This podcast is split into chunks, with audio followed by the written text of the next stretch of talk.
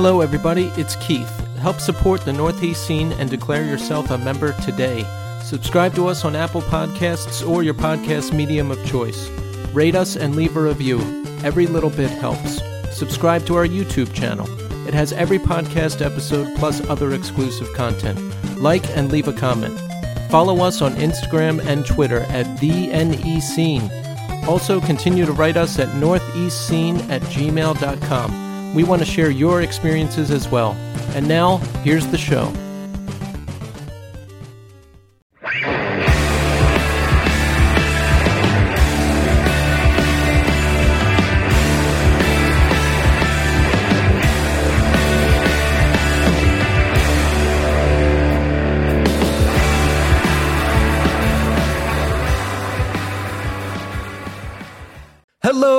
Everybody, and welcome to the Northeast Scene Podcast. This is Keith, And Tommy.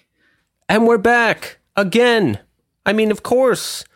And we're excited tonight to bring you New Day Rising. Oliver Nacinovic and Adam Brylowski will be joining us from the band. Tommy, New Day Rising have been inactive since the year 2000, Really? and now they're back. Like, Crazy. Can you imagine an entire lifetime for a person has conceivably existed in the time they've been inactive? Yeah. Yeah, that's fucking 21 years. Yeah. That's fucking that's a long time. That that, that inactivity can drink legally in the United States. and now they're back. And I'm excited to talk to them because uh, that last CD on Eulogy, that was in rotation for me. Memoirs of Cynicism, Yeah.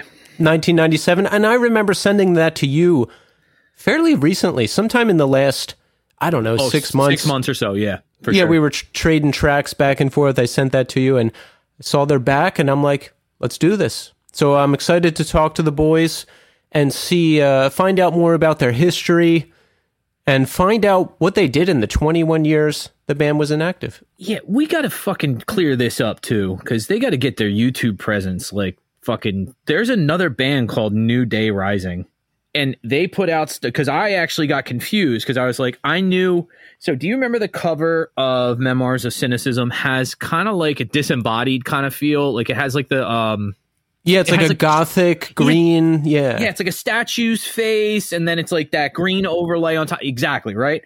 There's another band that has this like really clean logo that like it's like NDR like overlaid on top of each other. Like each letter flows over top of the other letter, and they're like they're terrible. Whatever this band, this new band. Say they, they got to sue the shit out of these people because they stink. You also get a lot of hits for the classic album by Husker Du, Yes, New Day Rising. exactly. Yeah, so what let's see what's going on. Tommy, I had quite a week last week. Now, you know I was sick when we were doing the show last week, Yeah, and I was listening back and I was like, yeah, I sound a little off.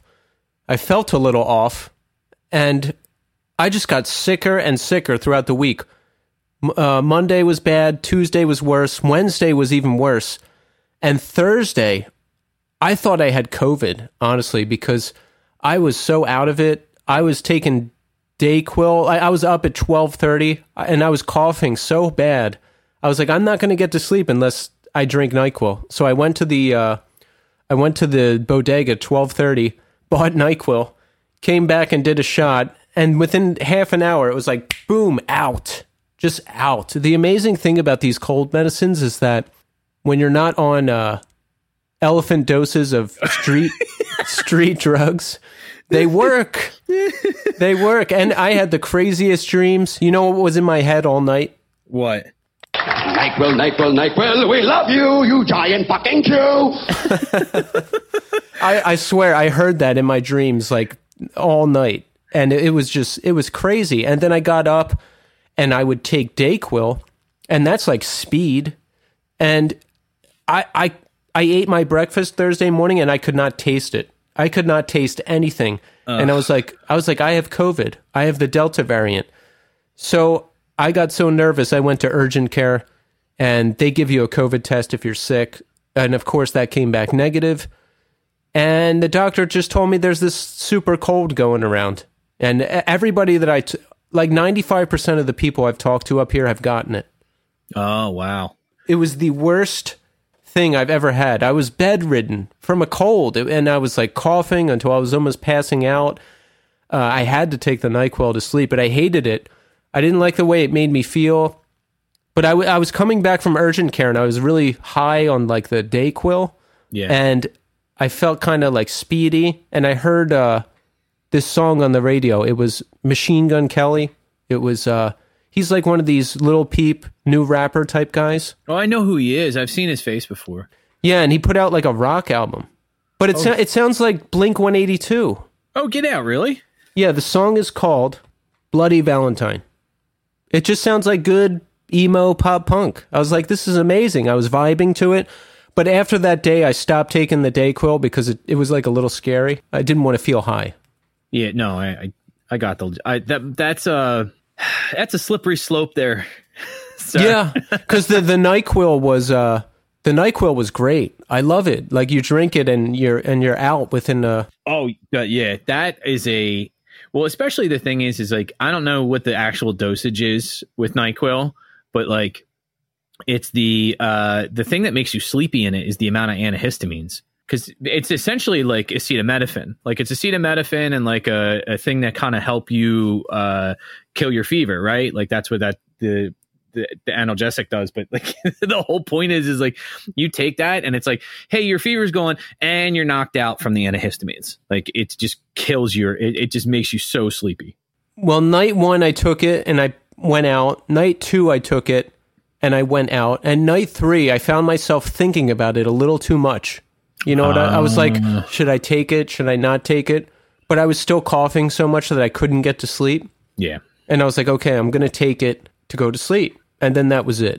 But that's a here's the thing because it's a necessity at that point. Like you Yes. need you need it. It's not like it's not it's a it's a necessity, not an accessory. But I was thinking about it a little too much. That that was weird. And it, you have a hangover from it the next day. You feel weird. So, because I used to take these cold medicines and like stuff normal people take, like cold medicines, or I would drink a Red Bull and be like, "This doesn't work at all." But it's like, yeah, bro, look at all the stuff you're on. Like, Yeah. how is anything going to break that barrier? I don't know. So it, it it's nice to know those things are there if I need them. So I feel better now. I'm at like 90%. I'm still a little congested. There, I can feel some residual stuff, but Saturday night I finally felt better. Sunday I finally got back into my routine. I did my little workout and cleaned the house. I was like I was like on fire because I could finally function again. But it, oh my god, it was horrible. Horrible. Summer cold, brutal. We had I told you we had one at the end of June and it it Ellie and I didn't really have that much of a reaction to it. I mean, I was down for like a day and a half or so, but I wasn't really that sick. But Kelly and Evelyn were knocked out and it was like three, four days. It was really bad. Yeah, so uh, if you live in the New York City area, wash your hands. Yeah. Wear a mask in the subway. Avoid this thing at all costs. I wonder how much that bill for urgent care is going to be. Uh, It's impossible to just go to a regular doctor appointment up here. I will confess something. Yes. I have a primary care physician that I have not been to other than to get my physicals done every year for school. I haven't made a sick visit in three or four years because That's I just good. I just go to urgent care. It's urgent care is so much quicker, it's so much easier, and it's so much more efficient. is it more expensive?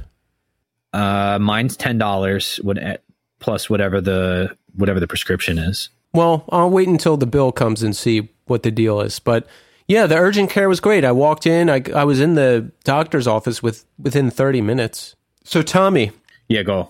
what's going on with you? I finished up my first week at school on Friday of last week. That was my first week back. No students yet, but like getting classrooms ready, writing curriculum, writing lessons, kind of teaching new teachers about like what classrooms are like. I got my new car. You got the car. I did.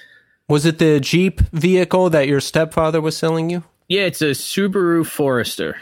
Yes. Yeah, so I, I got that. I've been driving it to work since Does it have air conditioning? It does. It's uh, in it the day last week that it was 97 outside. I think it was like Thursday or Friday. Um, I got in the house and Kelly went to go give me a hug when we first walked in, and she touched my arm and she was like, "Oh my god, you're freezing cold." And I was like, "It was like not having air conditioning for a while. That when I had it, I turned it on the lowest possible setting Oh my god. and just blasted it in my face. Yeah, it was a great ride home. I generally don't like air conditioning unless it gets above 90 degrees. Yeah. And when I was uh, visiting Tommy, it was a particularly hot day. And I was like, Does the air work in your car? And he's like, No. I was like, Okay. it hasn't worked in my car since like two summers ago. I just I went to go get it fixed, and they were like, "Well, it'll pass inspection, but you don't have any Freon." left." And I was like, "Bro, how much is Freon?" He's like, "One night," and I'm like, "Nope." I'm constantly thinking of ways. 190? I think that's what it was to get the air uh, to get the Freon recharge. I think it was. It was just- only $200. yeah. And you wouldn't do it. No. I constantly think about ways that I can save money. And inconvenience myself. and ruin dress shirts on my way home from work while it's 100 degrees outside. Oh Um, my God. But yeah, no, that's been it. Uh, been really nice getting back into the swing of things, getting back to school, seeing old friends and some new, t- you know, new teachers and stuff like that. Girls are doing really well. Everybody's healthy. Everybody's happy. That's about it. How about yourself? Other than the sickness, how are you? I have no complaints. I'm I'm in a good cycle right now. I don't know, just hanging out with friends, having a good time. Nothing weird is going on. No, I don't really have anything to complain about. I'm employed. Podcast is going well. We're on schedule this week. I'm in a good cycle, and I am going to enjoy the heck out of it while it lasts. Yeah, no, dude, everything's been going really well. Things are going great here. Uh, I'm really, really glad. I, I texted you a couple times to check in on you to see how you're doing. I, Yes. I, I get nervous when you don't feel well because I know that your state of being affects, like how you feel physically affects your mental health a lot. And I'm always really nervous when you get sick because I know that you get into a funk. And I'm like, I oh. have not been. It felt like the old days, like being high all the time and incapacitated. I all I could do was lay in bed and sit there with the computer on, watching Twitch. I hated it. I didn't have the energy to do anything. It was misery. And today I just worked and I didn't put on Twitch at all. I think I'm burnt out on Twitch a little bit. I'm taking a little break. Oh, good. I've been actually, uh, I- I've been getting into watching some of the old run throughs of games that I'm not really familiar with. I watched, uh, not the whole thing, but uh, I kind of watched a, a speed run of Doki Doki Panic Yes. just to see what it's like and see, uh, you know, try to overlay my understanding of Mario 2 with that game and see like what is different. yeah. From what I can see, virtually nothing. Characters. I think only the character sprites are different. Yep. Yeah, What, and maybe the music too. I had to watch it with the volume off because I was in, I was working. Well, folks, we're out of time. So now we're going to talk to New Day Rising. Enjoy. All right, folks, we're here now with Oliver Nacinovic and Adam Brylowski of New Day Rising. Gentlemen, welcome to the show. Thanks, Thanks for for having, having us. Absolutely. It's great to have you. So, uh, how are we doing today? Oliver, let's start with you. What are you up to? Yeah, I'm on vacation right now out west visiting the the in laws, and uh, I've, uh, there's a birthday party raging upstairs right, right now. So uh, just kind of uh, a hit out in the basement right now for the next little while and get this done. So I apologize if you hear any screaming babies or stuff upstairs. And Oliver, did you have to tell any of your family that you were ducking downstairs to record a podcast? I did, yeah, yeah. Everyone. What was their reaction? well, com- confusion at first. Um, uh, but uh, I mean, you know what? It, people from Saskatchewan are pretty subdued.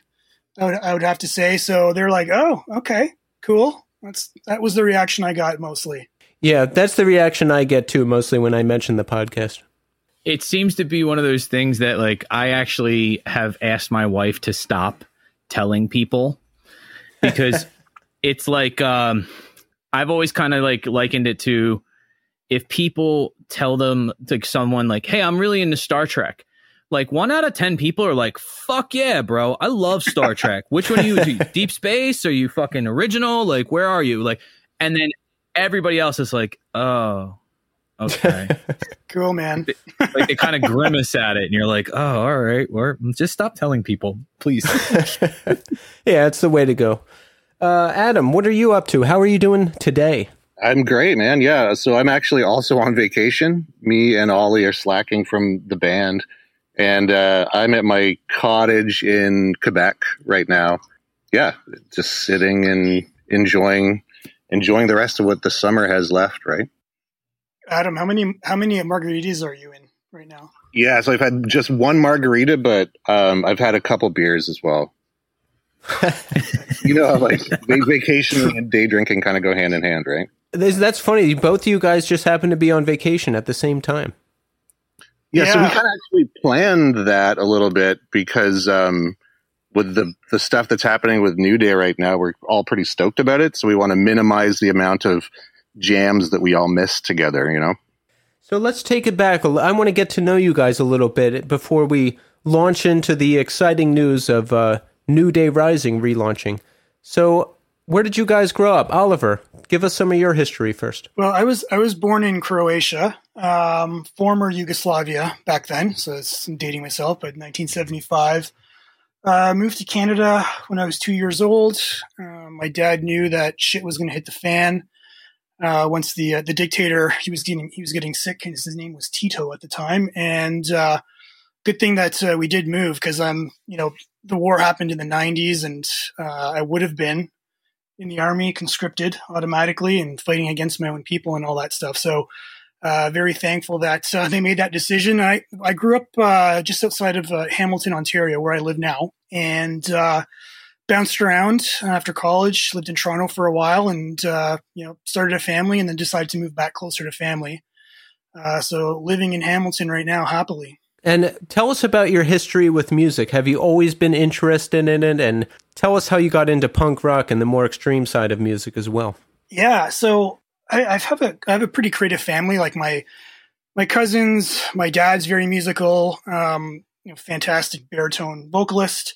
Um, they were very involved in, uh, I guess, the, uh, the, the Croatian uh, culture here. Um, it was pretty big. So, you know, we'd go to these Croatian dances and, and things like that. And they'd have these bands. And I would just, I remember just sitting there uh, at the side stage, just glued to watching the, watching the drummer play. And I just sit there for hours watching. So that was kind of my first real, you know, um, memory of, of being interested in music. And then my cousins who I lived with when we first moved here, um, they're seven or eight years older than me uh, they were you know artists and into music as well so they had you know the old black sabbath records and i still remember um, looking at the first metallica album cover and listening to it and my mind was just blown so right off the bat even like i was like five years old i was like into sabbath and and uh, you know metallica zeppelin um, def leppard uh, kiss all that kind of stuff so that kind of set me on that path and uh, you know growing up after that i was just you know I guess when I was in high school and stuff, listening to grunge. And uh, a good buddy of mine, a family friend, uh, he was into punk rock. So he he, he made he made me a, a, cassette tape, which had like Misfits and Seven Seconds on it. Uh, and stuff like that, and, and that just kind of blew my mind. And it was just, you know, the right time, right? I had that, um, you know, fifteen year old, you know, male testosterone aggression that was raging through me. Um, so I just, you know, I just connected with it, and uh, you know, I just kind of kept on with that and started listening to to heavier and heavier music as as we kind of went through. And in, in college, that's where I met the guys uh, in New Day. So, Adam, tell us about some of your history. Yeah, yeah. So I actually grew up in Mississauga, and um, it was just a vast suburban, you know, concrete wasteland. Uh, so I was very happy to move away to Toronto when uh, when I grew up. But when I was in high school, my parents sort of forced me and my brother to take piano lessons, and we were terrible at it. So they, we got kicked out of two different piano schools. And like, okay, you have to do something musical. So I chose the guitar and he chose the drums. And um, at the time, like kind of similar to Ollie, you know, like Metallica and Pantera were kind of awesome. And I really, really liked that like super slow, chuggy sound of like Justice for All, Metallica. And um, and then in high school, I started actually a band with Chris. Me and Chris from New Day started a band that uh, kind of got the attention of Dave, who's also in the band as well, Dave Bushmeyer. Um, and then that's where I got introduced to the hardcore scene. I think my favorite or my first show was like a chokehold and grade show um, back when like grade was pretty much met- metalcore. Sorry, that's my dog. And uh, it just blew my mind, you know, like completely blew my mind. And I felt like I'd found what I was looking for, uh, like in, in the terms of like heavy, chuggy, like awesome, screamy stuff. Yeah. So it was sort of like direct pathway from Metallica to hardcore, I guess. Yeah, so you didn't have any experience with hardcore shows prior to that, Adam? It was just right into a chokehold and grade show in Canada?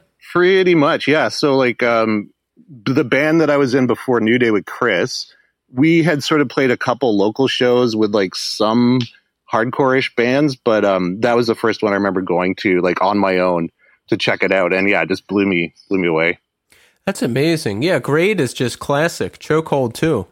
So let's talk about the beginning of the band. How did uh, Oliver? How did you and Adam meet?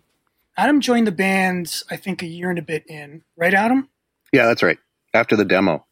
Yeah. So I met Dave. Uh, just to circle back a bit, um, I met Dave at at art school, uh, Sheridan College in Oakville, and we just kind of I don't know sat beside each other and just started shooting the shit and talking about music and stuff. And he said he was you know looking to start a band. I had nothing to do with the hardcore scene at, at all, zero experience with it. Um, and I mean, I, I, was familiar with some of the music and stuff, but uh, nothing locally. And uh, so he was like, "Yeah, I, I know a couple, uh, bunch of guys who, who are playing." So we went over to one night. We just went over to Chris Gray's house um, to meet and jam, and uh, that's how the band started. Uh, we had who was in that band at the time? It was uh, Jamie Webster was playing bass. Um, Tim Dywelska was uh, on guitar, and he was he was in a band with Dave previous to that, I think called Sun Still Burns, and uh, we put out a demo. Um, but those guys, I think, shortly after, um, I think the, the, fit wasn't right, so um, we did a lot of kicking out, kicking those guys out, um, which was tough. But um, you know, Adam obviously was kind of you know friends with everybody. Um, and it made sense for him to to join in, and it was it was pretty seamless. Except I was like a skid. The hardcore Jesus. He had long hair and a, and a mustache and a, a yeah. weird beard. Yeah, no one had that at the time. It was all shaved heads and big pants and beads and all that stuff. Yeah, I was I was I was pushing the envelope hard. so how did it feel coming into this new group, Adam? I mean, it's a it's a new scene for you. I'm I'm sure it's a different type of music that you're writing. Uh, was it was it a difficult assimilation? Yeah, it was pretty crazy. I mean, like I you know, I'd played with Chris before, so uh, you know, I understood the concept of writing music. But when they asked me to play, I think we had a show in two weeks. They're like, you got to learn all these songs in two weeks, and I, it, I didn't know who these guys were at the time, but it was with Bloodlet and 108. Oh wow, wow, yeah. So that was like, I think it was in Syracuse, right? It was like pre Hellfest. Yeah, yeah. I mean, Adam, how was that show? Adam and Oliver, any memories from that show? That's a big show. I don't remember much. You know what? It's, it's funny because like even after all these these years in, in, playing, you know, I don't know how many shows we played, but hundreds of shows or whatever. But it just everything melds into one show, right? And you, you kind of you know have memories, you know, distinct memories of, of, a, of a few shows. I remember that show. I had problems getting my gear over the border um, at the time. I remember they were like super strict, so I had to borrow stuff from the Bloodlet drummer. Um, and I just remember like his setup, and he was very particular about his setup, and I couldn't touch stuff and I'm left handed. I'm left handed, right? So I had to like move stuff around, and his hi hat was like you know a good like foot higher than like how how I play it. So it, it, was just like a really awkward. It was an awkward show. I remember that for me, anyways. Um, but it, I had a lot of fun. I remember Bloodlet and like because I'd never heard him before, and just standing like watching them at the the front of the stage, and there was like red lights, super sinister red lights, and I was again just kind of like blown the fuck away and like holy shit this guy's the devil it's amazing i was going to interject something this is so funny and i just i just picked up on it i, I kind of was thinking about it and then i was like uh, adam did you start, describe yourself as a skid yeah yeah for sure back in the day all right so anyway, I actually wanted to ask you guys are from Canada, and I know that. Uh, are you guys familiar with uh, Letterkenny? Yeah, for oh, sure. Yeah. yeah. Okay. Absolutely. Is it really popular up there? Yeah, it's pretty big. Okay. All right. So, uh, anybody that's not familiar with that, I know a lot of our like American listeners are like, "What the fuck are they talking about?" If you haven't watched that show, Letterkenny, they kind of introduce three main character types. There's the Hicks, like the farmer kind of kids. There's the jocks, like kind of hockey types, and then there's the skids, which are like kind of think like uh, Motorhead fans, like long hair, kind of unkempt, kind of like little rebellious kind of side to them. That show's kind of like um, it's like that's Ontario based, right?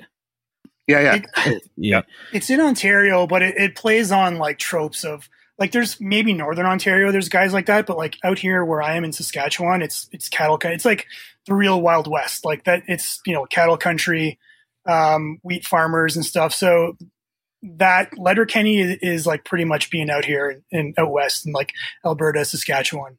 Okay. That's Have crazy. you, have you guys seen Trailer Park Boys? oh yeah. I, No, That's what Canada's like. Exactly like that. That's like one of those things that like uh that came up years ago when we first got Netflix. I remember that came up and it was like recommended. You watched this. Uh, I think it was like you watched It's Always Sunny in Philadelphia. Uh, therefore, you should watch Trailer Park Boys. And I was like, oh, I'll check it out.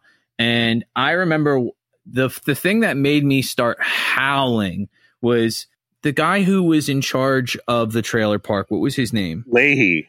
Lahey Yeah. the guy would just get shithouse, like unbelievably drunk. And he had that dude Randy that hung out with him that was like this huge potbelly guy that had like no shirt on all the time. It was the fucking weirdest set of people because like the first one is really introducing like all the characters and they kind of give you the background on like Julian getting out of jail and coming home. And it's like, it, it's all these kind of like very stereotypical things, but really funny show. Really You, funny. you know what's funny about that show is that Lahey was like the only professional actor. Every other one of those people were like Yeah. just dudes that they knew, you know? Dude, oh, get uh, out, really? Yeah. Bubbles, Bubbles, um, he was uh, he was like he was a serious musician before that. He was in a band called uh, Sandbox or something like that. Um, it was like a Canadian band that had like a couple big hits on the radio. So it's pretty funny that he like showed up in that show. Okay, so tell us about like building up the band in the early days. Now, this is pre-internet, right? This is pre-boom of internet. We're doing everything by hand, everything by word of mouth. How did you build yourselves up in Canada? How did you start crawling down to the US? Give us a little bit of the background. Um, well, I mean, we were part of a like a really vibrant hardcore scene. Mississauga, Toronto, um, Burlington, Hamilton, kind of like they call it the Gordon Golden Horseshoe, just outside of uh, Lake Ontario, on the edge. Super vibrant scene. I mean, you guys know uh, Chokehold, uh, Grade. Um, those are kind of the really big bands that that kind of came out of there. Um, so we kind of stepped in, you know, into a really vibrant scene. So it wasn't it wasn't too hard. Like, I mean, I, I remember our first show we played, which was super random. We played at like a Middle Eastern restaurant on like a Sunday afternoon with Grade, and oh, I can't even remember who else was was there. But I mean, you know, there was like a hundred kids there. It was pretty wild, and uh, luckily we we had a really strong scene. There was a, an old there was a church. Adam, I can't remember the name of the church. It was like Erin Mills United Church. Erin Mills. United Church. Yeah, yeah. Yeah. And they had a basement there and they were awesome. Like they let us, you know, put on shows there. And that was kind of like a massive, massive venue for, for hardcore, uh, in that area. Um, and it was packed. Like every time we played there, there was just hundreds of kids. Um, there were some other places in, in, in Hamilton too, like uh, House for Zach was a, was just like this house, um, that people played shows in. Um, and because, you know, the hardcore scene, it was, it was all ages, right? So, um, it was kind of hard to do, you know, bigger shows at, at larger licensed venues. So everything was really underground, but, uh, yeah, super vibrant, man. And we had, we had a really strong connection with Buffalo, um, Buffalo hardcore scene there. Um, you know, we had a, we had a kind of a, a brother, brotherhood connection with a band called Hourglass, which we did a, we did a split with. Um, but, uh, you know, that kind of cross border scene. So their bands would come up here, like bands like Slugfest, um, you know, Despair. We did a split with them as well, but uh, you know, a lot of back and forth, and that was kind of our gateway into the states. Um, and then you know with with tape trading and and you know you'd go to a you'd go to a show and there'd just be like tables and tables full of you know distros and seven inches and stuff like that and and that's kind of how we did it you know the old school ways just you know tape trading and, and, and buying seven inches Yeah, and Adam, how did you like this whole scene coming into this new band and everything being new to you? Were you hooked right away? The first time I saw a pretty big hardcore show and I witnessed just the absolute chaos and mayhem, I was hooked. And that was it for me forever. How was your experience? Oh, it was totally the same. Yeah. And, and the, the one thing I actually really liked about the scene too is like back in Mississauga and that whole sort of golden horseshoe area that Ollie was talking about, it was super inclusive. And, um, the, the thing I really liked about it was like the, um, the messaging too. Everyone was like pro animal rights, you know, like anti racism, anti homophobia, anti misogyny. So I think that like beyond the music, I just recognized that it was a really, really like good way of spending time and, uh, you know, like you met good people along the way. So I, I was totally into it. And it was also like New Day was kind of doing the like, you know, pre emo, I don't know what you want to call it, but, you know, kind of more emotive hardcore. And I kind of liked that aspect of it too, that, you know, you don't have to be a tough guy to play heavy music. Um, so that's kind of the big things that kept me super interested at the beginning. Absolutely. We, we had you know joanne sanders was our bass player for for the first half of i guess our life and she was not into hardcore at all. So you know we just brought like this whole different dynamic i think to the songwriting process. Uh, we were really open to different genres of music and kind of you know coming together and, and doing something really fresh. Yeah, I'm glad you mentioned that because back in the day, and even now, I, I would spin the Memoirs of Cynicism. That was always going around. It was an album I listened to early in my hardcore days, and yeah, it's like first wave of all the all the emo styled hardcore, like the the melodic hardcore that came later, like your Hopesfall and your Poison the Well and all that stuff. This was like before that. This was this is when you hear it, it's almost like the precursor. What what were some of your influences? What were some of the different bands you were into that that fed into that sound? I'll go first, but um, you know, me coming in into the band, not really being a hardcore kid, um, you know, I, I at the time I was listening to you know Metallica, Megadeth, Faith No More, Primus was a huge one for me. I fucking love that band so much, um, which is a weird one, but um, you know, it just kind of you know, I was coming w- with more of more of a mainstream, I guess, um, kind of feel to it. I think Ministry was like the heaviest thing that I listened to at the time. Ministry and Slayer, um, some of that kind of stuff. And I think Joanne, you know, Joanne was really into kind of like there's a band out of Hamilton called like Sianspheric, which was you know more like shoegazer, psychedelic kind of a feel to it, right? Um, more of like an indie rock kind of feel. So, you know, that was kind of you know one half of it. And I don't, Adam, you can probably speak to the other guys more than me. I know that like Chris and uh, Chris had, like a huge breadth of musical tastes, and I learned a lot from him. But he he like got me into the Cure and stuff. I remember um, Fugazi was like pretty huge too back then for me because I just thought they were awesome musicians and super innovative. Uh, and and again, kind of like making intense music that wasn't um, you know super aggressive or macho or whatever you want to call it. Yeah, I don't. I, those other dudes, I'm sure Dave was just straight up into hardcore. He was kind of like, you know, going back to like how the band got a lot of shows and stuff. I think a lot of it was Dave because he was like the networker. He knew dudes like you know, and again, like pre-internet, just through like going to shows and going to fests and whatever. Like he was, he's always been really good at, at, at networking like that. Yeah, absolutely. I think Dave was like, I know he said he has a Dag Nasty tattoo. Um, but um, you know, he was he was kind of really into the local scene. But I know he like you know, Bad Brains was something he talked about a lot. Dag Nasty, um, bunch of local bands too. He was really into like a lot of the like you know the early emo stuff too. I remember there's a band that he really liked, Anasarca, which is kind of a, was around the same time as we were. Um, you know, Fugazi definitely was was a big one too. So um, yeah, and Chris, I know he liked Sunny Day Real Estate, and Neurosis was a big one too that he liked. So there's definitely a, a, diverse mix of music that influenced us. Yeah, yeah, and you can definitely hear it when you hear your music as well. So that makes sense. So how much touring were you doing at the time? How old were you when things started getting going? How much touring were you doing? Were you out on the road all the time? So I was uh, I was in my first year of college, um, so I was like 19 or 20 when I started. Dave was I think a year older than me, and then I think Chris was Chris is three or four years younger. So Dave and I were like the older statesmen. Joanne was actually our age too. So when it when we first started, uh, everyone was pretty much the same age, and then you know we had a couple iterations uh, of the band. When when Adam Adam, how old are you? You're a couple years younger than me, right?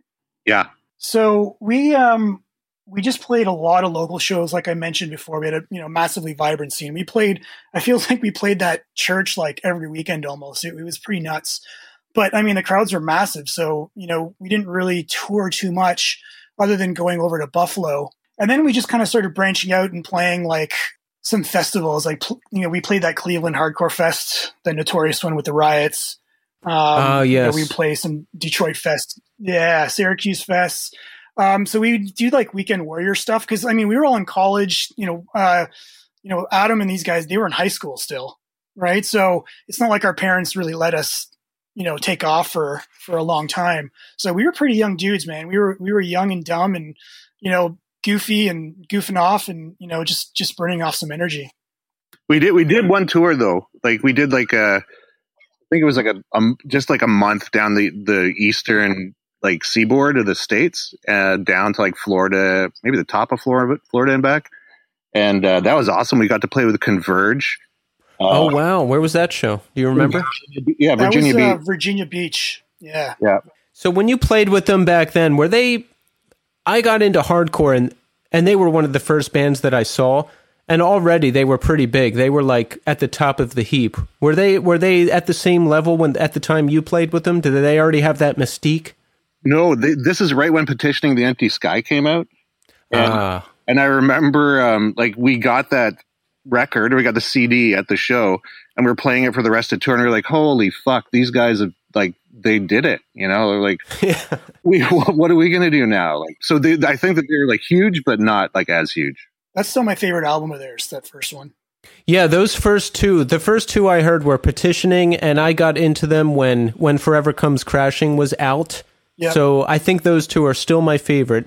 And yeah, they were they were headlining shows by then, and they just like everybody was looking for them.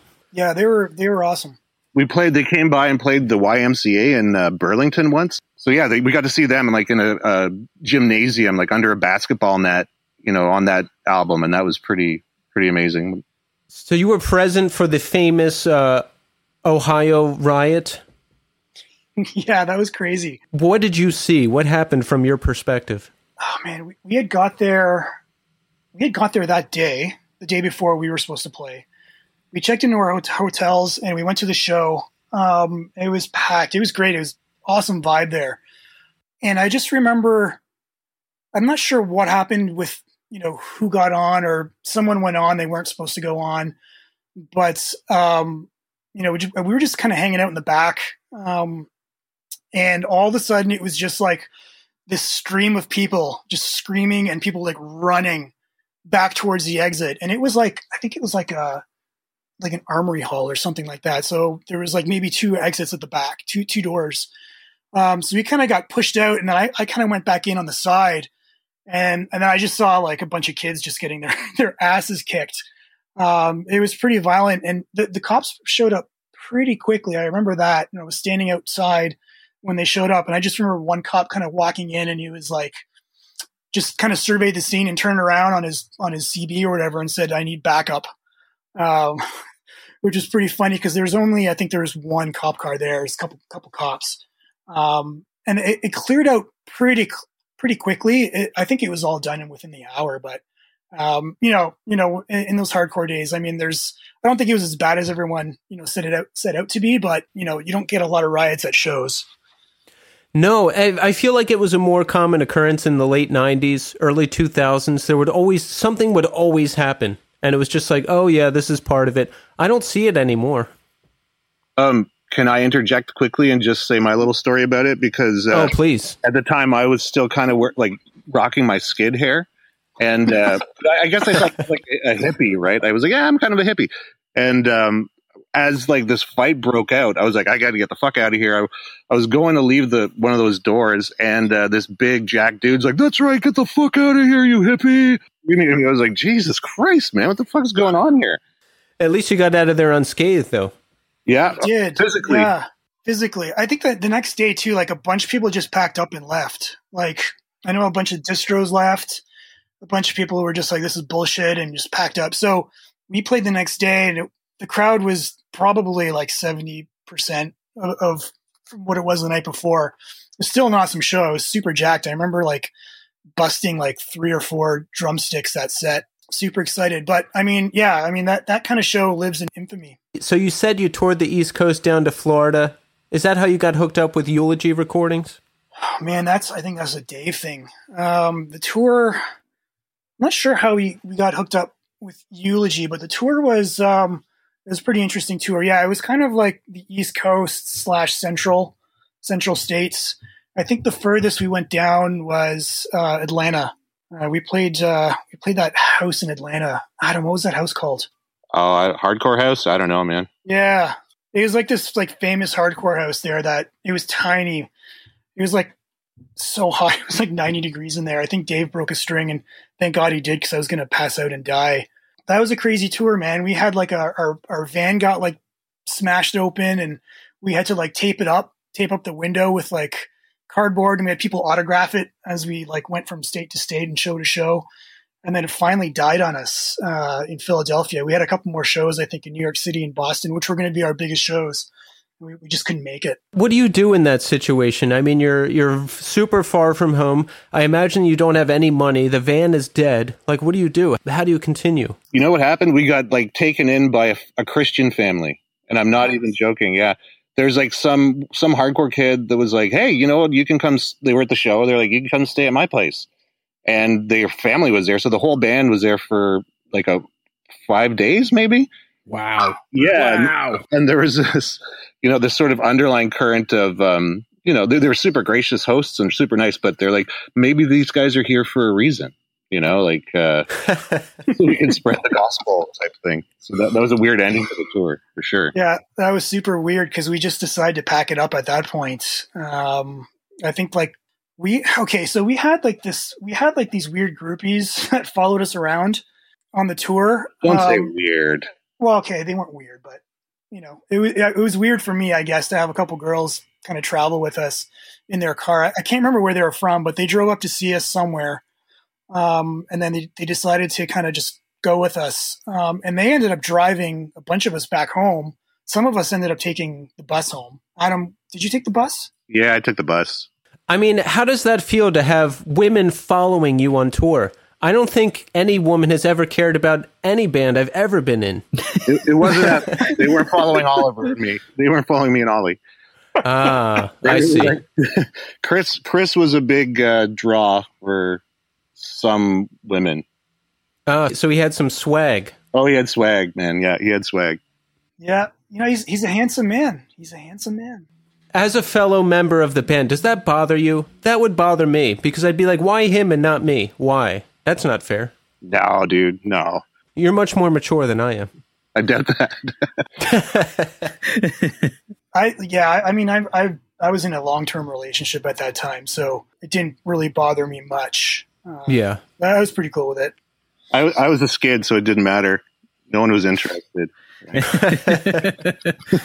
Yeah, nothing I seemed to do helped. Like, uh, you know, I'd started dressing better. I was in bands, and nothing ever seemed to work. Maybe a personality would have helped. How about that? Money, my friend, money. Money, money.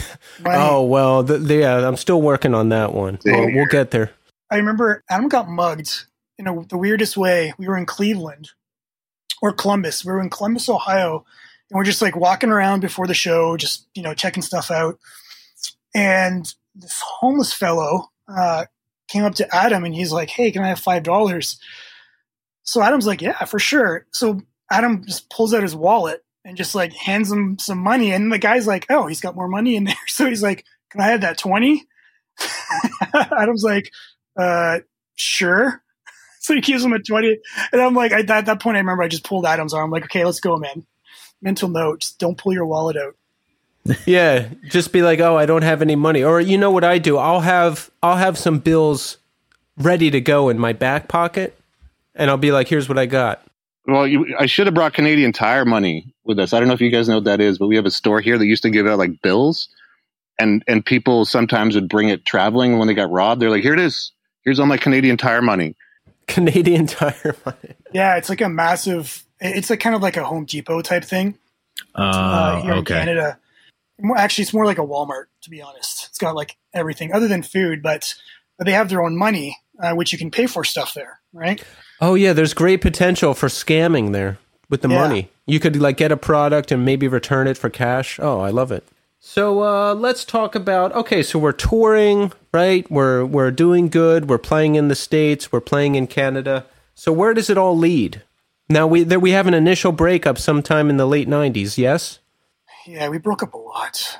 Near the end of the band, there was like a whole bunch of lineup changes. Dave left and came back, and then after we recorded memoirs, I, th- I think everyone just kind of kept on their own, know, just doing their own thing, and and eventually we just sort of faded. I guess I don't, I, I don't know what happened. yeah, I think people just started, you know, doing side projects, and you know, again, we're pretty young, right? So you know, our, our tastes were changing. We're you know meeting new people and and that kind of a thing. So I, I remember Dave, Dave and Trevor started Carenza, which turned into Spread the Disease, which is a pretty Mhm. rad band. Oh, and I'm like, I shit, mean, yeah. we joined, you know, those guys, we're, we're all friends. Like all those guys in, in, in Spread the Disease, we're all in, in the same scene and stuff. So they kind of started that. And then I don't even know how long Dave was out of the band for. Maybe like half a year, not even, not even half a year. But, um, you know, just tons of side projects. Dave missed the Earth Crisis show. I think he was there, but he didn't. He wasn't playing for the Earth Crisis show in Montreal, Right. Unfortunately. You guys knew Spread the Disease. Did you guys know um, that band, The End? Oh yeah, for sure. Oh, yeah. Yep. Uh, they came down to Philadelphia all the time. I, I've I've seen them a, at least a half dozen times. They were crazy good. I used to play in a band with the dude from Andrew Hercules, uh, one of the guitarists. I was in the band before the end with him called Ideawala. And um, if, I don't know if you can, I don't think, I think there was a demo that, that we put out, but um, it's crazy music and it kind of shows you where it's more emo than the end. You know, it's not like crazy technical death metal, but you can see like the creativity there as well. The end were like they were huge fans of Dillinger Escape Plan, as was I. They were my absolute favorite band at the time, and I always had this Dillinger hoodie that I wore, and they they always wanted it. Like they were like, "Yo, can I can I buy that? Can I have that?" And I was like, "No, no." And they were they were just incredible live, super talented. They were they were great. I remember when I used to when we would watch them, I was fascinated with the kid who played bass. Uh, his name was Sean, I think. And I remember watching him play, and I was like, I said something like after the show, I was like, "Wow, how did you learn how to play so quickly? Like your fingers are so like quick. Like that's it's." How much do you practice? And he actually, I remember him showing me his hand, and he was like, "Well, actually, my one finger doesn't work on this hand." And I was like, "Wait a minute! like you have a like you have a like a serious problem with your hand and you're fucking a hundred times better than me jesus fucking christ like what am i doing wrong here he was like no man you just gotta like really like playing and just play a lot i was like well i don't i never mind They're crazy talented, those guys. Yeah, and and that was like kind of a a point in the scene where, you know, there was like this big emo thing that kind of you know started when we started doing that. You know, even Grade, you can see like there's a, the shift in Grade's music too. They kind of had that you know emotive uh, delivery too. But then something happened, uh, and it could have been like that convergy type of like metallic hardcore thing started happening, and you know that's where th- those guys started. You know, with Spread the Disease and with New Day Rising, that's kind of where they started wanting to do stuff like that. Um, and and when we recorded memoirs, you know, that was a, it was a massive departure in terms of musical style. So we kind of almost had two lives. We had this kind of like this emo core, you know, the- first couple of years was like emo core, and then the, the last half was you know really dark, metallic, hardcore metal kind of a feel to it. Yes, and memoirs of cynicism. I think that's my favorite one. I love it there because, like, you know, the, the song will start off really emo and then it segues right into really brutal breakdowns. That's a great mix. That's right up my alley. Right on. Wait till you hear the new stuff, man. Yeah. Oh yes. Now we're going to get to that too. So what s- set the stage for us a little bit at the end. Memoirs is out. Do we see a boost in sales? Do we see more people at shows? And I mean, what led to the end? it was that was a weird time because that's kind of like when we we broke up. We had two different bass players play on that album. Actually, we had uh, Adam's friend Mike. He played, I think, four tracks, and then um, Adam played, or sorry, Adam Trevor played on another four. So it was like a really weird time. We ended up like we went down and played like a, a fest in Florida, which was nuts. That was probably one of the best shows um, we we drove down like straight. Like Dave's dad drove us. We, we had a van. We we drove down to Florida, and like in like one day, it was insane. A day and a half, and we got there super early, and then we just waited all day to play. And I think we played at like one in the morning or something like that. And we just went off. I guess it was just like this nervous pent up energy. Um, and we played a, a, lot of the new stuff on on that. Um, and our label was from Florida. Eulogy was was from that area, so it was kind of like a perfect way to to kind of launch that album. But I don't, dude, I don't even know what happened. I think you know what. To be honest, I think um, we got kicked out of our jam space. uh, I think Dave got into a little bit of an altercation uh, with Chris's dad because we were, we were jamming at Chris's house in his basement. His, his, parents were awesome. They just let us, you know, make a lot of racket down there. And then I think something happened, and, and Dave and you know Dave Dave back then was um, high energy, um, different from how he is now. But um, you know he would say he had no filter sometimes, so I think he kind of pissed off Chris's dad. And then we ended up moving to Adam's house to jam. Adam has zero recollection of this, which is pretty funny. But uh, and you know it was just a small space, and and uh, at that time, like I graduated school start, guys started going into university, and it was just like a transitionary period for us. And we just kind of stopped. Like it wasn't even like an official real breakup. We just kind of just stopped jamming and then faded out into oblivion.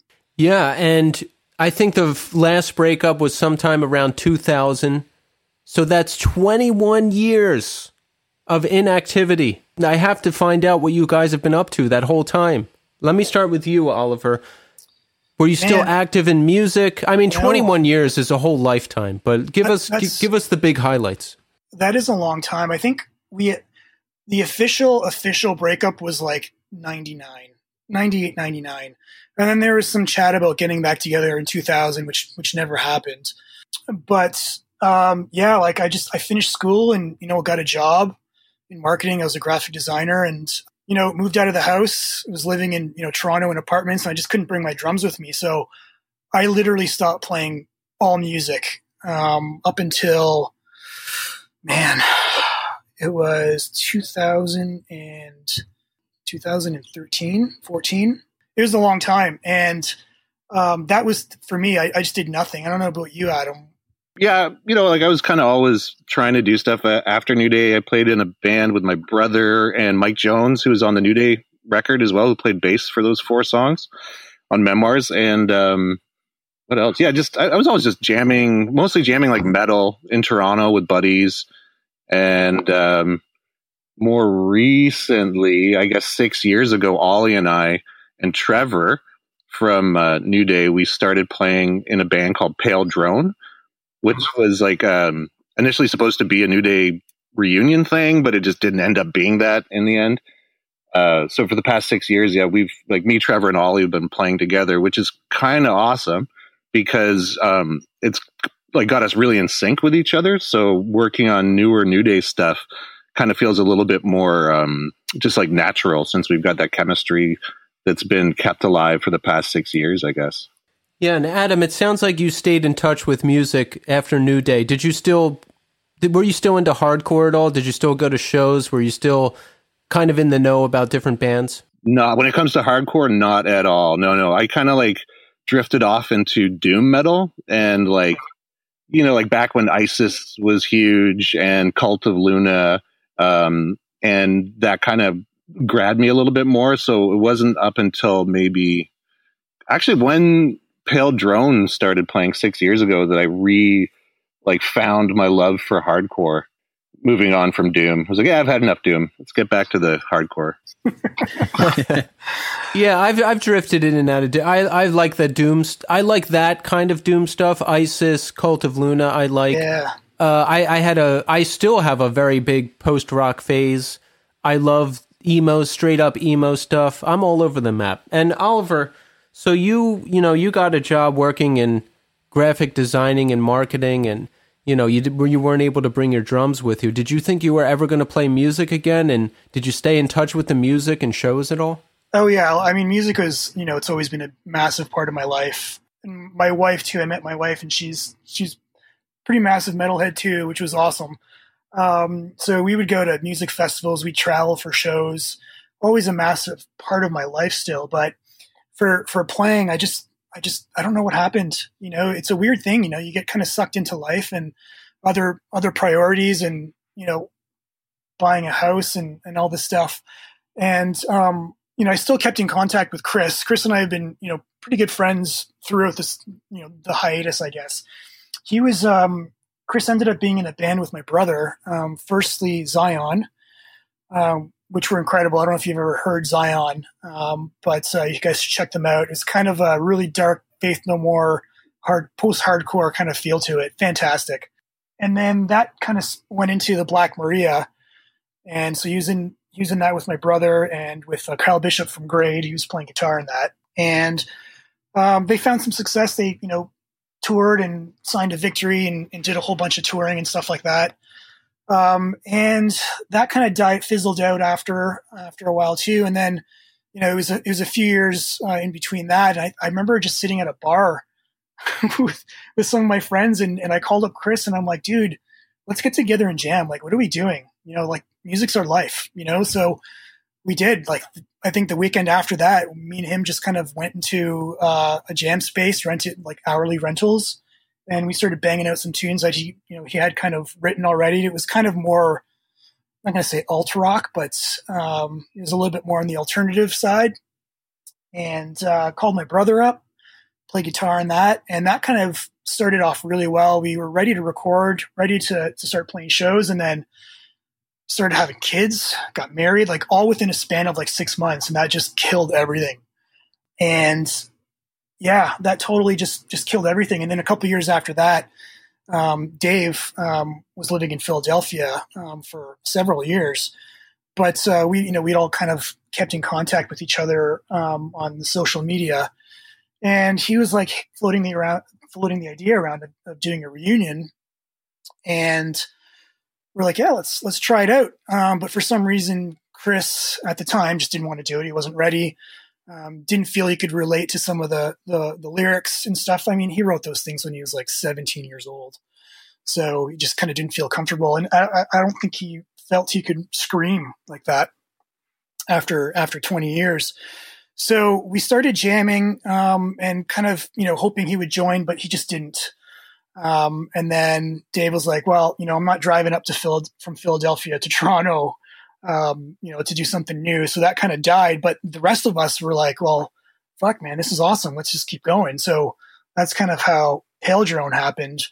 And uh, we we asked uh, Connor Lovett Frazier, who was uh, the lead singer in a, a, band called Boys Night Out. We asked him to join, and uh, a friend of mine who I used to work with um, to play bass, Jerome, and that just kind of set that off, and we, we've been doing that ever since.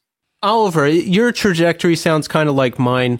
Uh, there's always a large, large gap of time between bands for me, you know, and I think I'm completely done. And I'm like, well, that's it. Uh, my time in music is over. And then something always pops back up.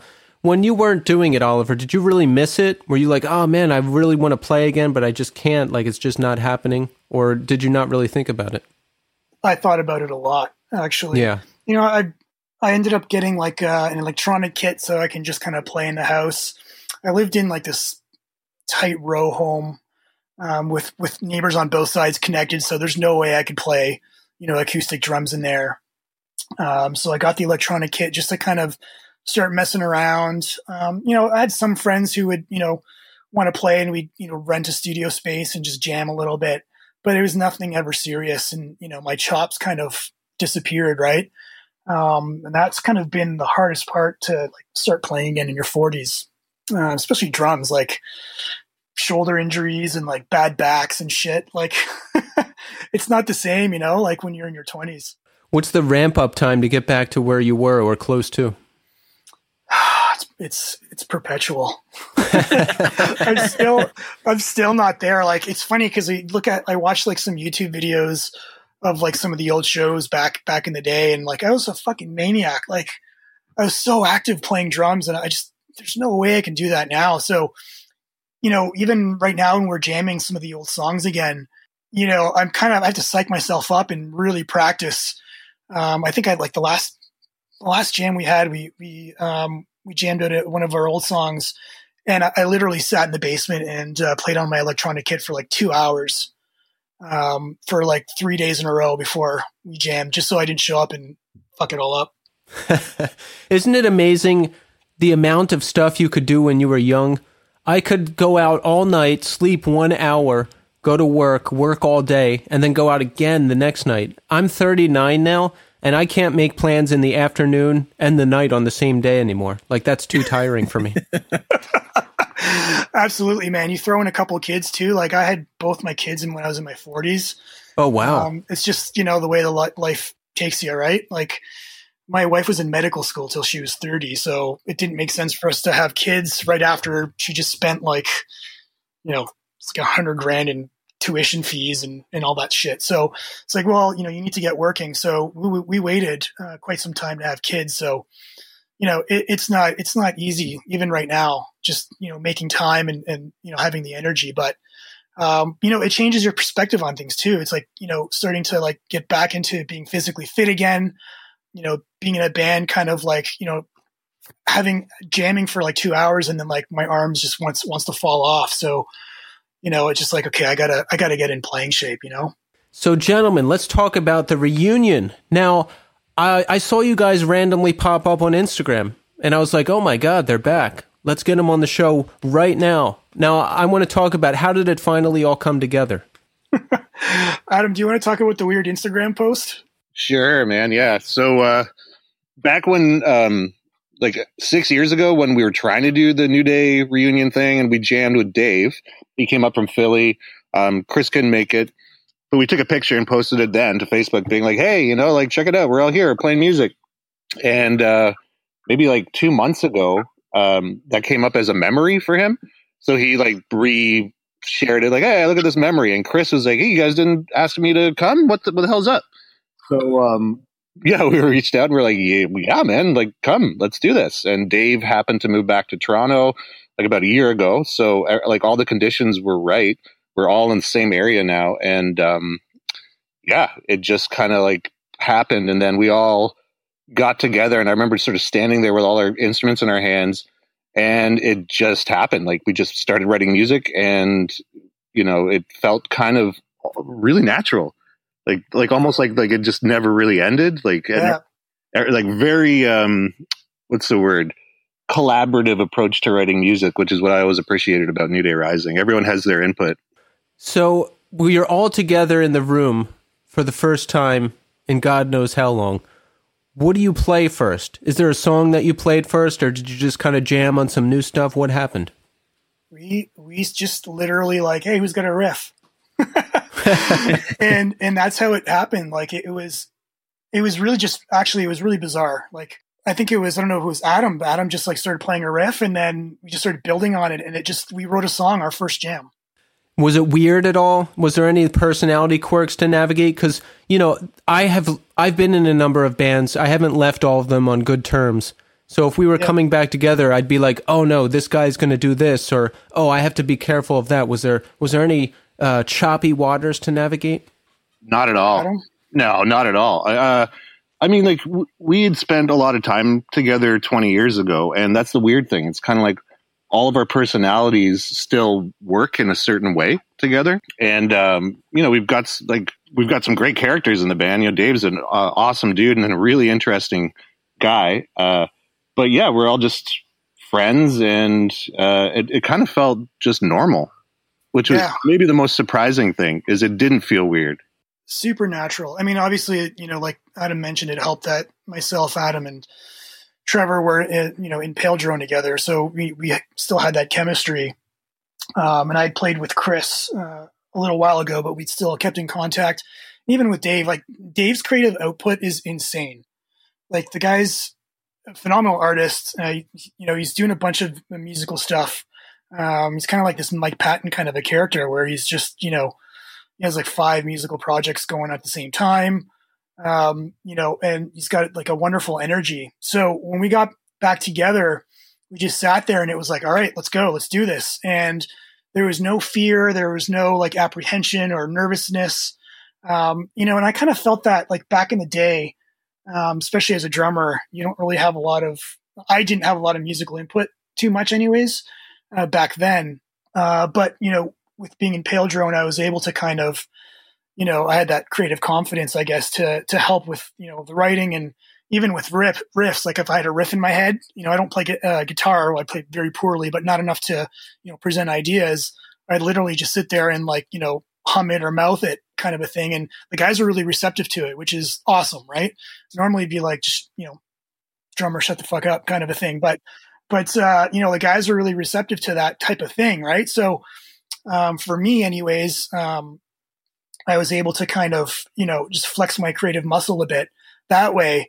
Um, and, you know, even with, you know, coming in with New Day Rising, it was, you know, I was able to say stuff and like, you know, yeah, I like that. No, I don't, or try this or, or whatever, um, with the guys. And it's just been like super collaborative, which is, it's awesome. It's really refreshing.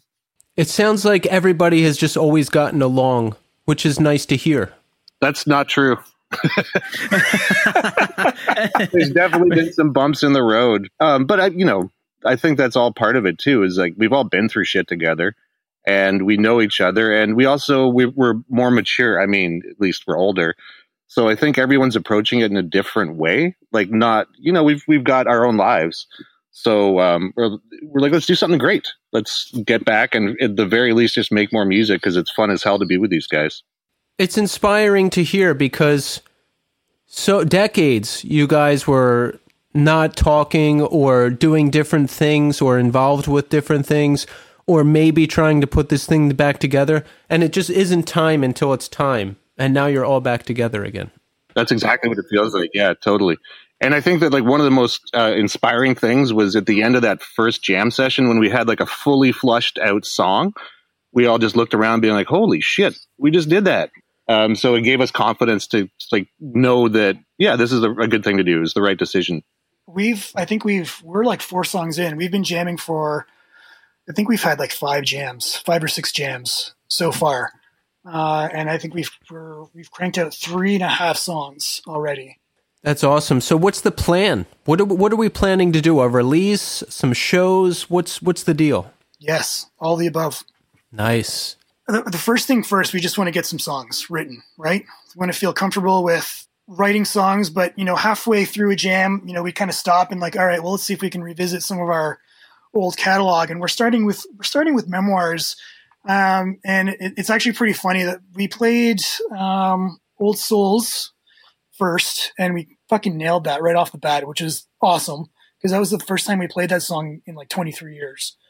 And then Hired Angel was the second one, and it was funny for me sitting sitting there behind the drums, watching these guys kind of debate and argue what tuning the songs are in, what the riffs are, because they literally haven't played the song in 23 years, can't remember anything. um, Adam, Adam, you can speak to that a little bit better than I can. Oh, you mean yeah? It was a little tense for a while there. Yeah, we were getting a little, little snippy. But, you know, it's all good. It all came together. So, what tuning is the song in? I'm just asking from like a curiosity standpoint because I love that song, "Hired Angel." I think that's my favorite.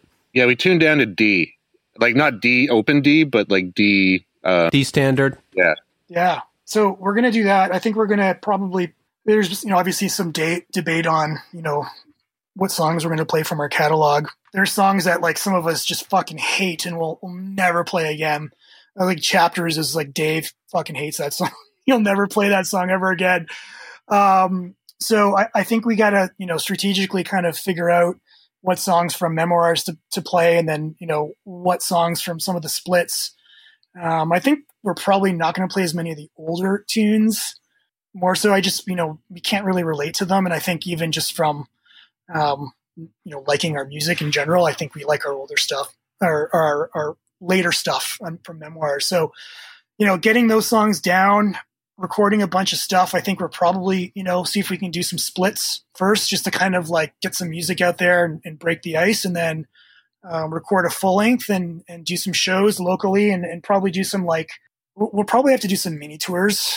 You know, since you know half of us have families and kids and, and you know full time careers and all that stuff. So you know, I, I don't think we'll be doing any like you know month long tours or anything like that. But if we could, you know, do like a Friday, Saturday, Sunday tour somewhere, um, I think we're probably open to do doing stuff like that. Be like old man hardcore. Yeah, that's what we do now. No basement shows. That was that was kind of one of our things. I want to play basement shows. I mean, if if I was in your guys' position and I was coming back to a fairly well known band, I would put my foot down on basement shows. I'm sorry, I just would. I want to play a venue. I'm 40 for Christ's sake. I want a tour bus with with with toilets, and uh, that's probably not going to happen. But I mean, you know, we'll, we'll see how it goes. Yeah, I'd still play the basement show. Who am I kidding? I don't have any bargaining chips. Well, guys, I'm excited that you're back. So, all right, folks, this is what we're going to do. We're going to find New Day Rising official on Instagram, and we're going to follow them.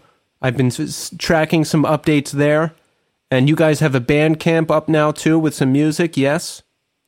Yes, Dave put that up. I don't even know what the uh, what the uh, URL is for that, but yes, you can find us on Bandcamp and uh, Facebook as well.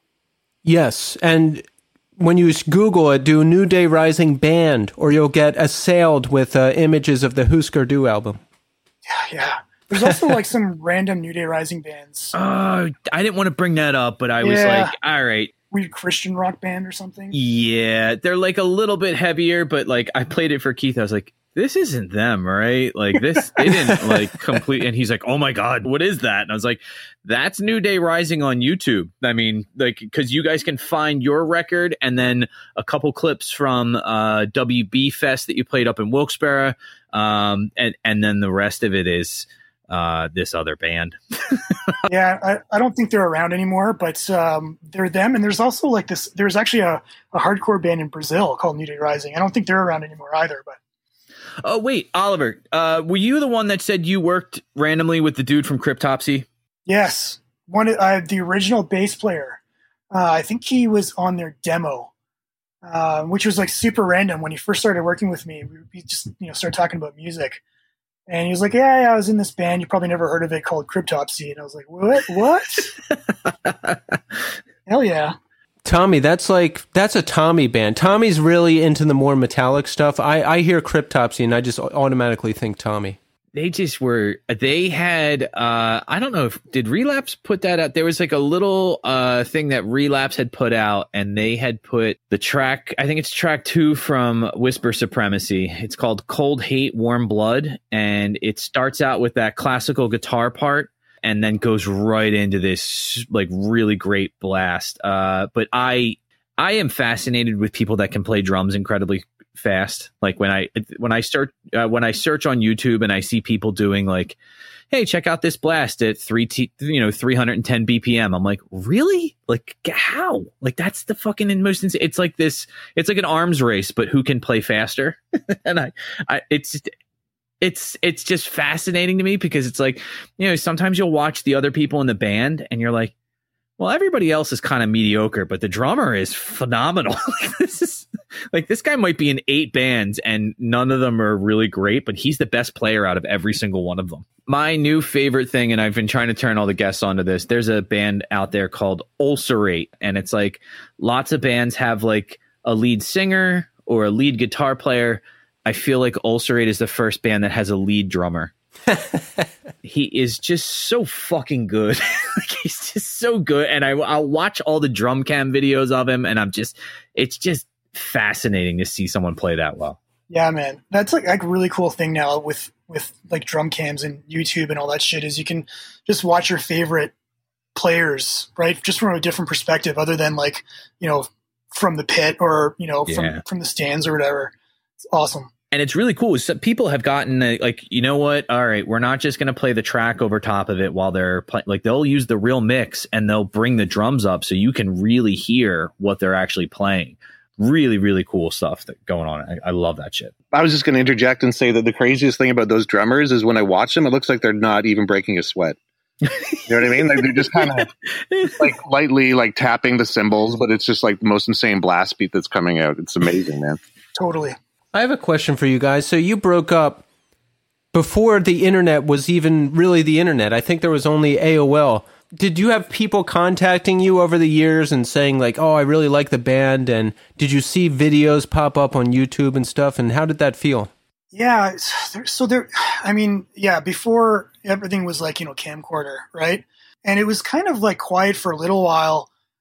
And then, you know, on YouTube, I think people just started like, you know, dusting off their old camcorders and finding shit in the attic and just started uploading stuff. And then with, you know, with social media being what it is, I think that was kind of where, you know, all everything started happening. Um, you guys are familiar with, there's like Instagram pages which are just dedicated to like 90s hardcore Oh, Oh, yeah. yeah. Yeah. Yeah. right? And there's that was really when we started seeing it, right? We started seeing just people like, you know, messaging us. I think we started our Facebook page like quite some time ago.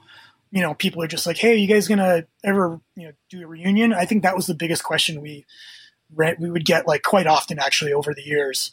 You know, we are just, you know, no, it's not happening or whatever. But um, it's just like there's just a weird, you know, groundswell of like this interest. I don't know if it's like guys like we're all in our midlife crisis now and just reminiscing about, you know, back in the day, but uh, massive '90s, you know, upswell of interest.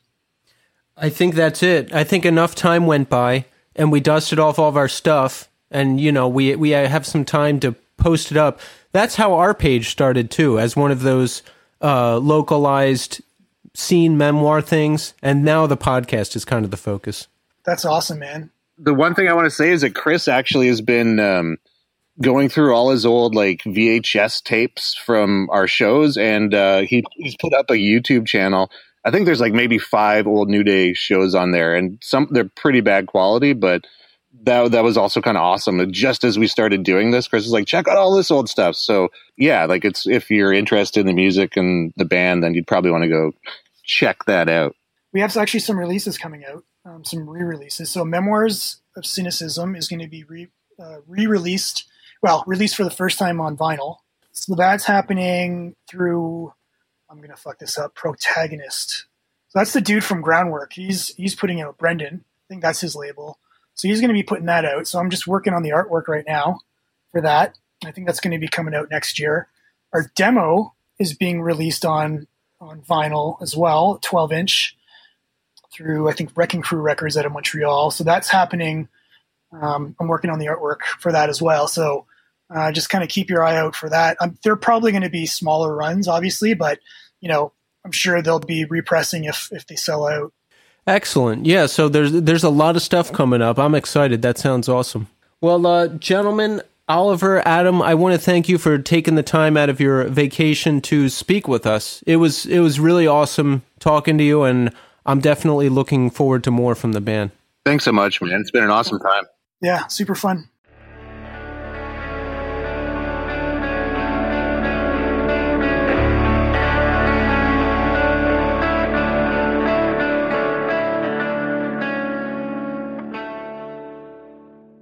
There you have it, folks. New Day Rising. They were an absolute pleasure to talk to. That was a really fun conversation. That's really great. Is like they were. I think of that band and I think about like how big I thought they were at the time, and they're like, "Yeah, we didn't really tour that much. we didn't really play." I'm like, "Wait, what?" Yeah, they weren't like they weren't like Poison the Well huge. They they were known. They were known for sure. yeah. But like they weren't huge huge. But it's that's exciting that they're back. 21 years. That's a that's a really long hiatus. Actually 22 years cuz they said I was counting from 2000. So it's 99. Yeah, they said 99 they stopped. I was counting that attempted get back together in 2000. But I guess that didn't happen. I'm really glad and this is my key takeaway that the slang from Letterkenny actually holds up. Yeah, he said what did he say he was? A skid. Yeah, when he said I was a skid, I, I kind of laughed and I was like, I have no idea what that is. But then you mentioned that show. Yeah.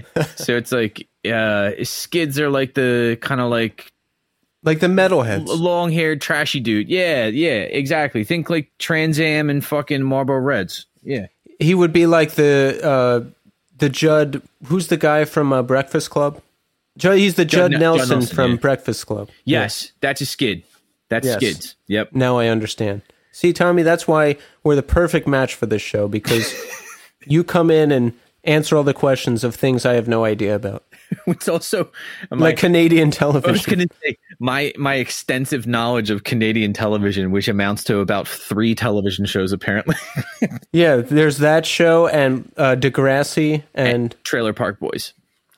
so Trailer Park Boys is a Canadian show.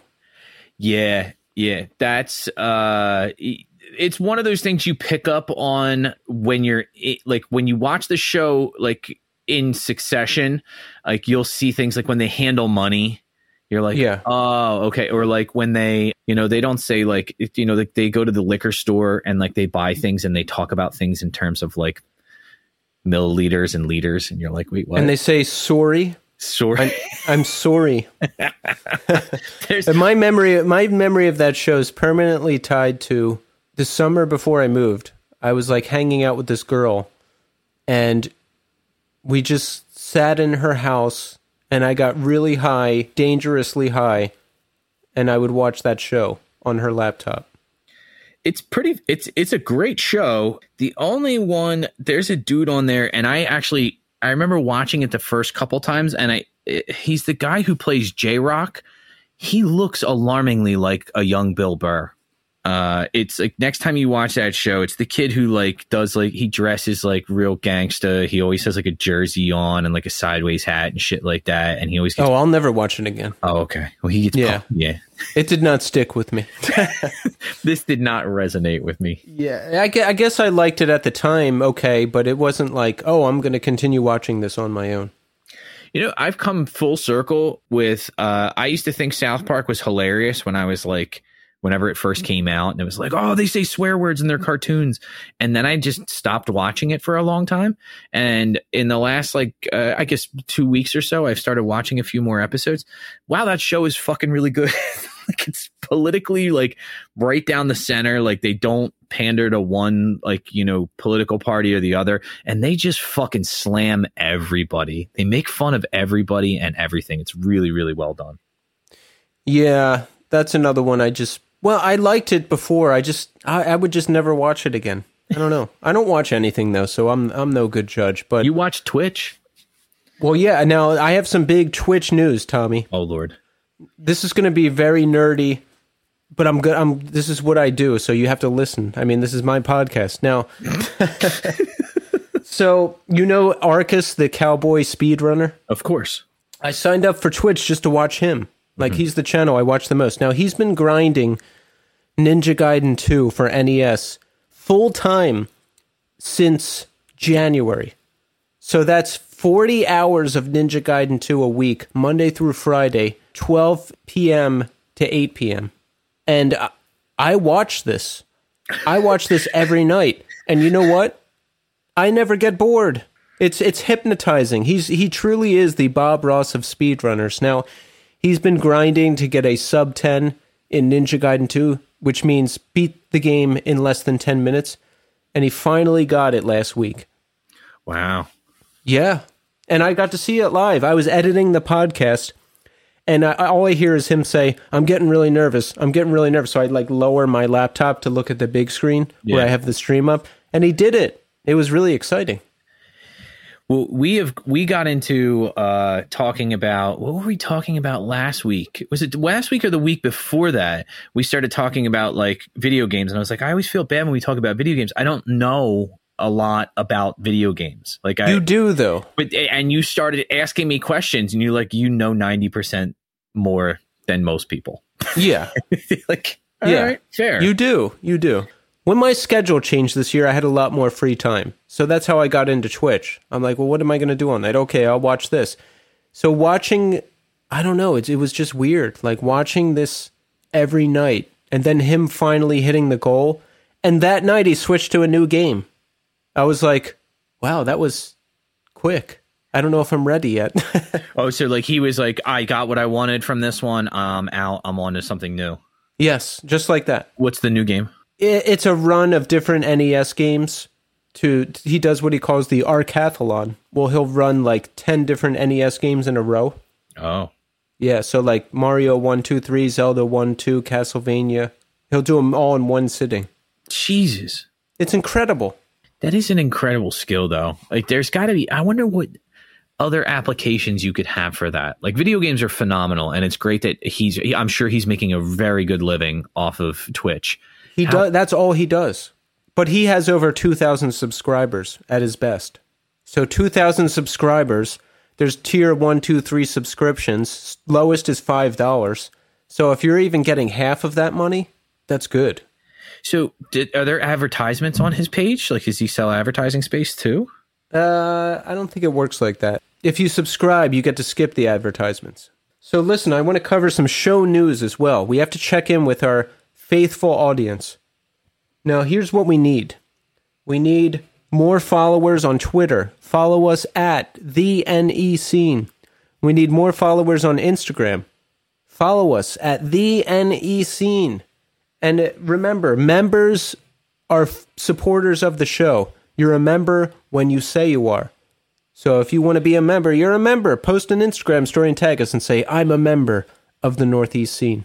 Yeah, free of charge, no no cost. We don't ask anything, and everyone is included. This is not an elitist group here. We need more Apple Podcast reviews. We haven't gotten one in a while. Apparently, they help out in the world of podcasting. Give us a five star review and write a nice little review, and we'll read it on the air. Those are fun, and it helps us out. These are these are little ways that you can help support the show because we don't do a Patreon or charge for episodes or anything like that. So uh, these little things help. Oh, another big one find us on YouTube, the Northeast Scene. All the podcast episodes are there, and I post random demos and show videos sometimes. So subscribe to that and like the videos and comment on them because that all helps feed into the YouTube algorithm. So a little bit goes a long way there. Last but not least, our Spotify playlist. I do a new one for each year. So look for the Northeast Scene 2020 or the Northeast Scene 2021. We put all of our guests on the podcast. We put all of our guests on the playlist as long as they're on Spotify. And all the random bands that we like or maybe bands that people mention, you know, if it's if it piques our interest, it ends up on the playlist. Like Tommy, you you you shoot me bands sometimes and I'll I'll throw those on there. It's a it's a nice way to go in and hear all the music in one spot that we mentioned on the show. Can we talk about Mall Walker? Yes. Holy fuck, is that band good? Check out uh, I'm to put them on the I'm to put them on the playlist. Corey from Glassing posted about them and it's it's it's that exact stuff that I love. Like that Castevet Midwest sounding emo like lively type music. I love it. I absolutely love it. Yeah, it's and it's um it's short. It's like a four song EP. It is and every song is really really good. Like we have to get them on. They're so fucking good. The guitar parts are catchy, but at the same time, um you know what they do that I really love and I don't hear a ton of bands doing this now. They have that hot water music vibe where like the vocalist has that kind of gravelly but singy voice at the same time there's not many people out there that do that. There's people out there that do that. There's not many out there that do that well.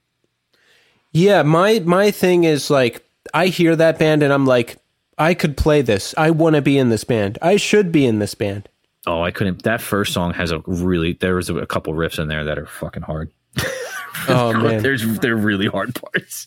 There's that one thing. It's just like a straight run. It's like and it's like Yeah, I can't do that stuff. But when they were like bam bam bam bam, I'm like I can do that. That's my riff.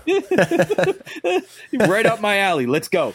Yeah. but uh there oh, it's it's that's my uh that's my EP of the summer now. It's really I was listening to that uh a lot yesterday. And Keith ruined my Friday night. If I can mention that. What I do? Yeah, I, I fucking watched one of your movie recommendations, which was Midsommar. Oh my god.